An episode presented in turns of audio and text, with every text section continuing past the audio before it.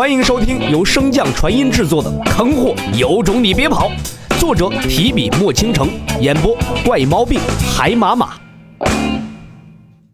第一百七十八章萌宠救主。一日，正在几人挨个排查城池之时，秦心忽然取出一块透明晶石。见到透明晶石包裹的烛光不断的闪烁，秦家三兄弟面色突变。秦岩一改之前那副玩世不恭的模样，阴冷道：“竟真的有着不怕死的敢欺负小师妹，看我不剁了你！”不等他说完，秦心和秦磊早已经冲天而起，朝着晶石所指引的方向飙射而去。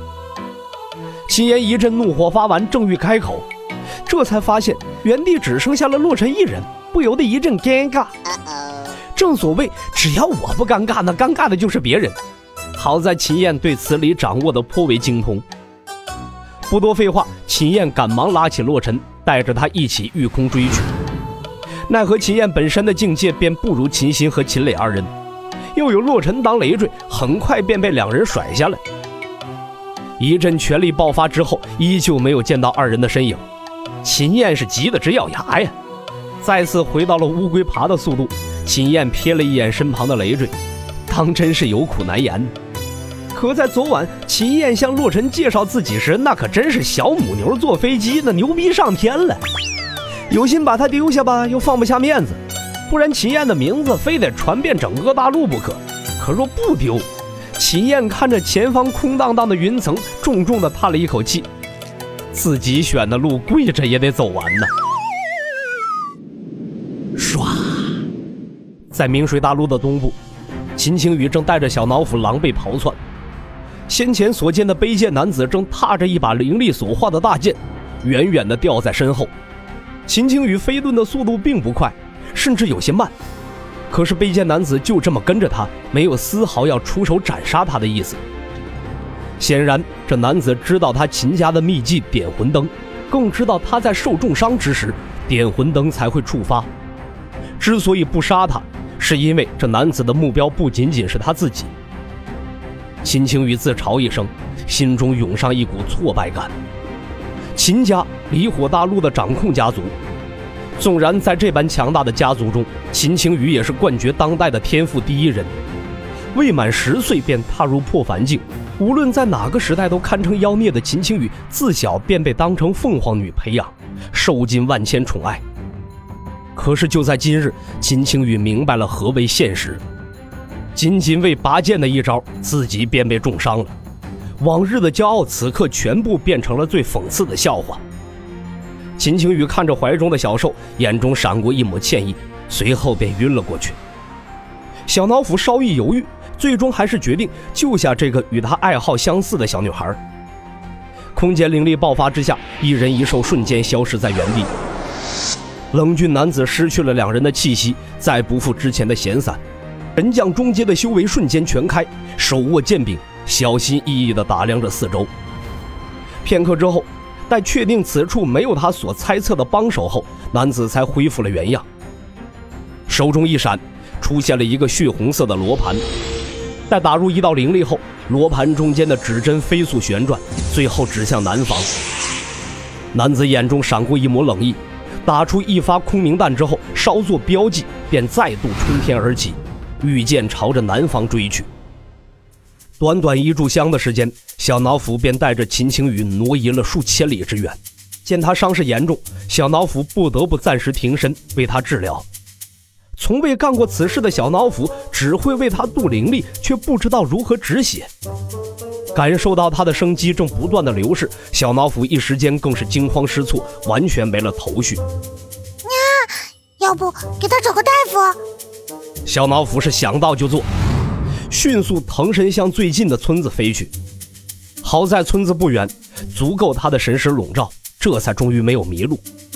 此时，小脑斧读书认字的好处便体现了出来，迅速找到一家医馆，以一种类似狗爬的斧字体，与医馆中的老眼昏花的中医交流。可惜那老中医并不认识符体，更不敢看着模样奇怪的小兽。小脑斧气恼之下，只能口吐人言，解释着自己所来的目的。更可惜，那老中医不仅老眼昏花，而且双耳失聪。小脑斧这挥舞着爪子，表示了半天，这老头依旧不为所动，心中怒气上涌，也不管洛尘之前与他定下的规矩，直接运转空间灵根，将老中医带往秦青雨所在的山洞。到达山洞后，满脸惊恐的老中医赶紧向小脑斧跪拜起来。小脑斧连忙挥舞的爪子指向地上躺着的秦青雨。老中医见状，这才明白过来，叩头之后，快速朝着秦青雨爬去。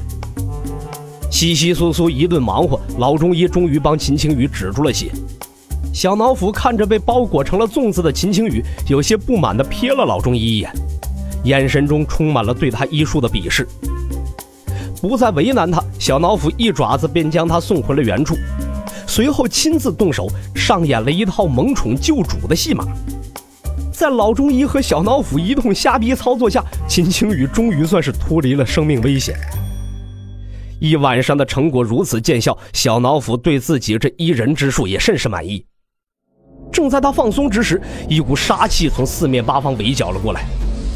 小脑斧赶忙跑出山洞，向远处望去。所来围剿之人并不陌生，正是那刚才追击他们的卑贱男子以及与他同行之人。卑贱男子神识扫过山路，见里面只有秦青雨一人，这才认真地打量起眼前这只有些憨萌的小兽。是你救的人？小脑斧瞪着一双茫然的大眼睛，一副不经人事的模样。少跟我装！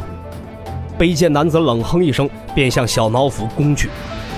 破凡中阶对神将中阶本就胜算极小，更何况小脑斧的看家本领并非打架，而是跑路。在不暴露空间灵根的情况下，只几招，小脑斧便被卑贱男子击中，啊呜一声，朝着地面坠去。男子见他的确没有隐藏境界，心中更加疑惑了：难道真有高人相助？面色连续变化了几下后。卑贱男子朝着四周的几个同行修士道：“你们将这小兽拿下。简离，你随我来。”说罢，卑贱男子便率先向那洞口飞去。小脑斧见状，再度飞身而起，将众人拦住，声音奶凶道：“啊，你们别逼我！”知道他虚实的卑贱男子不以为意，继续向胸口处靠去。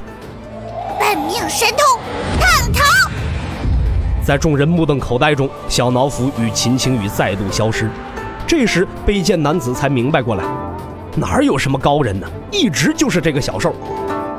卑贱男子眼中闪过一抹贪婪，低喃道：“纵然身负空间灵根又如何？我就不信你能逃出我的手掌心。”血红罗盘再现，卑贱男子冷笑一声，便随着罗盘所指的方向再度追寻而去。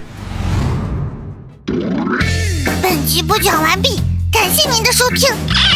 如果喜欢，可以点击订阅哦，关注本账号还有更多好听的内容。还不快动动你的手指头！